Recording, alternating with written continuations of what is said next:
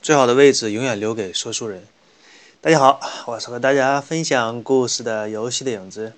今天呢，继续给大家讲在格斗游戏当中最为辉煌的一个系列的游戏《街头霸王》。那么在上一集呢，跟大家介绍了一下《街头霸王》当中的十六人街霸里的新的角色，这个用了相当的篇幅吧，介绍了一下李小龙。那么今天这一期呢，继续给大家来讲《街头霸王》的故事。这个俗话说得好呀，“荒野埋麒麟，自古民间出高手。”那么官方对《街头霸王二》的各种改版，让一些民间高手也觉得，是不是我可以尝试一下呀？这其中呢，以台湾的那些街机爱好者最为出名。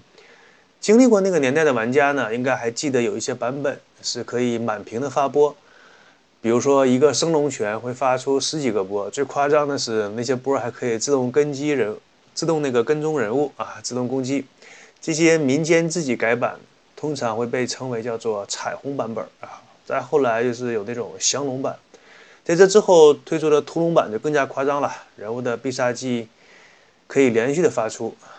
没有那种中间的 CD。另外呢，在空中也可以发出必杀技，满屏的波动。按住按一下开始键呢，就可以在任何时刻更换人物。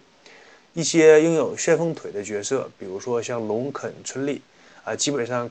一套就是那个旋风腿打中之后，直接将你打晕，再来一套基本带走。听起来像不像拳皇里边的无限连？可能拳皇的连续技也是受了这些版本的启发，也说不定。在同一年呢，超级街霸二推出之后，官方又趁热打铁推出了超级街霸二的加速版。跟上一个版本相比，这一个版本当中的人物画面经过了一些重新的绘制，并且加入了一些新的招数，给玩家带来一些新鲜感。比如说像肯的铁斧踢、陀螺脚，以及本田的百冠落，就是跳起来用屁股往下坐的那一招啊，我挺讨厌这招的，说实话。整个系统呢也更改了很多，加入了瘦身技、中断技、超必杀以及空中的连续技，这些。技巧的加入呢，使得对战的战术层面提高了很多。尤其是用超必杀将对方杀死的那一瞬间，那整个画面会有金光万道的特效。当然，现在看起来不算什么，但是在当年，很多玩家亲切地把这个特效称之为“太阳”。有一些耿直的玩家呢，就是要求自己必须用超必杀杀死对方，所以导致出很多的笑话。据说呢，有一次在街机厅啊，有一个玩家。是属于这种必须用超必杀打死对方，而他的对面的那个玩家呢也非常耿直啊，就是不让你用超必杀打死啊，你打死我可以啊，不能被你用超必杀打死，不能让你看太阳。结果两个人由游戏中的那个 PK 导致发生口角，最后演变成了真人的 PK。说到这里呢，想起了当时的一些很搞笑的报道，说什么游戏导致于现实当中的暴力事件什么什么的。其实他就是本身就是属于那样的人的性格。这种人如果说不是通过打游戏来在现实当中打一架的话，他也有可能是走在路上和谁和谁撞一架，或者是对方看他一眼，他也有可能会打一架。他就是那种人。真正是性格好的人，打游戏没有说跟别人打仗的，在现实当中。所以呢，继续来讲。同时值得一提的呢，就是在这个版本当中，第一次出现了隐藏的人物。他就是我们主角龙的师叔，极限流的叛逆者好鬼啊！这好鬼这个形象设计非常有型啊，在这一代当中呢，他是属于第一次登场，一出场他就与众不同，展现出酷酷的样子啊！经常是给你露个后背啊，这估计长得也不帅啊，只给你看一下后背。玩家呢在选择人物的时候，可以通过一些秘籍来选出普通版本的好鬼，但是跟电脑打的时候。那个最终 BOSS 是加强版的真好鬼，真好鬼出招的判定非常的强，出招速度非常快，收招也基本上没有什么破绽，而且最夸张的是他在空中可以发两个波，基本上是赖皮一般的存在。空中两个波的话，可以说将人物的那个可活动范围基本都限制住了。另外这一座的音乐也很棒，在收藏者当中这一版的音乐原声 CD 成为爱好者们收藏的珍品。其实呢，这一代作为《街头霸王二》的最后一个版本，在各方面来说已经做到了一个不错的水准。但是从《街霸二》诞生到这个版本为止，已经出了大量的外传版本，什么加强版、加速版、彩虹版，数不胜数。大多数玩家呢都已经厌倦了这种游戏的框架，可以说审美疲劳，并且每隔六个月就推出一个新版本。对于这个现象呢，人们是希望看到的是街霸二后面的那个后续版本，比如说街霸三，而不是说街霸号、街霸二代的后边的加强版本。毕竟呢，这个时候像铁拳呢，还有 VR 战士这种让人耳目一新的 3D 格斗游戏，已经出现在人们的视野。比如说街机厅啊，比如说家用游戏机啊，已经展露出他们的头角和和那个雏形。虽然说还没有 2D 游戏那么成熟，但是作为一种新兴的形式，它已经出现了。而街霸呢，应该是如何去应对这些新来的挑战者呢？那么很多玩家都期待着卡普空官方的回复。就在这众多格斗游戏玩家的期待当中，日子呢一天一天的过去，时间来到了一九九五年。这个时候，卡普空公司宣布要推出《街头霸王》的新一代作品。所有的玩家都认为，哎，终于推出《街霸三》了，是吧？谁知道推出的是《街头霸王》的外传系列啊！我这次不给你推出《街霸二》的那个加强版了，你们不喜欢吗？我给你推出个外传《少年街霸》。这个卡普空公司的脑回路啊，这明显和一般人是不一样的。你正常来说，阿拉伯数字数完了一二之后，应该数三了，但是卡普空公司就愣是给你数出个零来啊，往回数。可见这个人才啊，真的是白里透红，是与众不同啊。实话实说，《少年街霸》系列是街头霸王当中很受玩家争议的一个系列作品吧。它的设定是在街头霸王一代和二代之前。就是属于前传的那个性质，也就是说，在这些格斗家还没有那么成熟，还没有那么性格的稳重的时候，他们的时间是设定在这些格斗家还是少年的时候发生的一些故事和在那个年代的设定。那么人物的动作更加快速，也更加富有朝气。在少男少女的世界当中，自然少不了一些流行的因素，比如说。在这一代当中，加入了流氓的角色啊，叫波迪，以及灵魂魔术师罗斯、泰选手阿顿，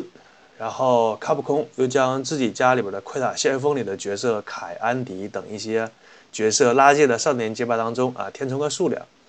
由于这个时候时间呢，正好是《街头霸王二》它的动画版在全世界进行放映，那么为了配合。这个动画的作品呢，卡普空公司将少年街霸的风格全部变成了卡通化。另外呢，在以前尝试过超必杀，觉得哎这个挺受玩家喜欢的，深受玩家喜爱，所以呢，卡普公司将这个设定发扬光大。在少年街霸系列当中，有三种完全不同的模式供玩家选择，每种模式的超必杀都不一样，可以让玩家根据自己的喜好进行选择适合自己的超必杀方式。在少年街霸系列当中呢，它的系统改进有一个是我个人最喜欢的，就是有空中的防御和有空中的投技，就是空杯空防的引入。包括在空中你被打击之后，可以按一些特殊的按键，就像你在空中自己的控制的角色像鲤鱼打挺一样那样一个动作，一个翻，在空中有个起身的动作，立即可以恢复到就是受你操控的状态，而不是像铁拳那样一直浮在空中，一直被打，你什么都做不了，只能看到自己掉血。这个空中防御是将你的战略战术提供了一个完全不同的阶段。举个例子，如果说在一般的格斗游戏当中，当你向对方跳起来接近他的时候，对方发一个对空击啊，这个时候基本上你百分之百中招。但是在上阵街霸系列当中，因为有了空中防御的设定，你就可以在空中防住他的对空击。比如说你跳过去，他一个升龙拳，但是你在空中防住了，你落地之后。对方这个时候是完全不受控制的，你就可以随意的拿它练招、连续技输入什么的，打出个太阳啊，打出个月亮什么的。但是你在空中防御的时候，如果对方这个时候也跳起来了，在空中在空中呢发出一个投技，也就是我们说的空背，在空中把你背出去，那这个时候你的角色在空中被投出去，你的就会相应掉一个背的血量。这样呢，空背、空防，包括对空技。就形成了一个石头剪刀布的关系，完全的相生相克，就非常有趣。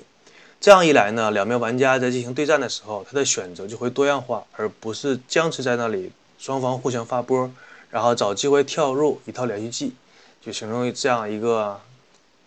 比较死板的一个定式吧。可以说将对战当中的观赏性和策略性都提高了很大的一个阶段。另外，关于整个游戏的风格改变，有一些玩家不太能接受整个作品动画风格那种设定，但是我本人却十分喜欢这种动画风格的这样的一部街头霸王作品，可能是我个人更加倾向于二次元的一些东西吧，因为你在二次元的世界当中，你可以找到那种极致的美丽和不讲道理一般的善良，与之相比呢，三次元的东西总是会让你觉得有一丝的无奈。另外，在三次元的世界当中，你每天都会看到，也就是那个样子，超出不了什么你的想象和吃惊，没有什么惊喜，每天日复一日的，过得也挺麻木的。而二次元，这是完全取决于作者的想象力，想象力到的地方就是你世界的边际，可以说基本上也没有什么边际，就如同曾经有过一段优美的文字来形容二十元世界当中勇者的冒险。这段文字我记得很清楚，大概是这样的。我们路过高山，我们走过荒漠，我们看过大海，我们住过城堡，我们经历过公主的眼泪。那么这样的经历呢？如果不是在二次元当中经历一下的话，在三次元恐怕你没有个十几万也是下不来。另外，你想看一下公主的眼泪，住一下城堡啊，恐怕也不仅仅是经济方面的压力，还需要一些什么人际关系啊和缘分之类的东西，你才可以做得到。那么一句话总结一下呢，就是你在二次元的世界当中。体验的那些感受，想在现实世界三次元当中体验一下，是需要你多付出很多倍的，还未必能够达到。所以，现实的世界总是面目可憎，而二次元的世界总是和蔼可亲。记得在以前呢，网上曾经还有过关于三次元和二次元之间的争论，这个其实也没有什么可争论的。你在三次元的世界，如果是那种。高官得坐，什么骏马得骑，有的是钱的话，那你随便可以喜欢三次元，喜欢现实世界。但如果你不是那个阶级或者层次状态的话，那么二次元的大门永远向你敞开。说完了这两个次元之间的区别，我们回过头来继续来说《少年街霸》系列。在初代的《少年街霸》当中呢，有一个很有趣的隐藏模式，就是玩家可以使用龙和肯这两名角色来共同打电脑的一个角色，也就是两个人打一个电脑。一个人通过一系列的秘籍调制的方法，才可以进入到这个模式。这个时候呢，呃，两个人控制的角色是共同享有一管血量和必杀槽的能量的。如果两个人当中有一个人被电脑 KO，那么整个这一次的游戏 Game Over，游戏结束。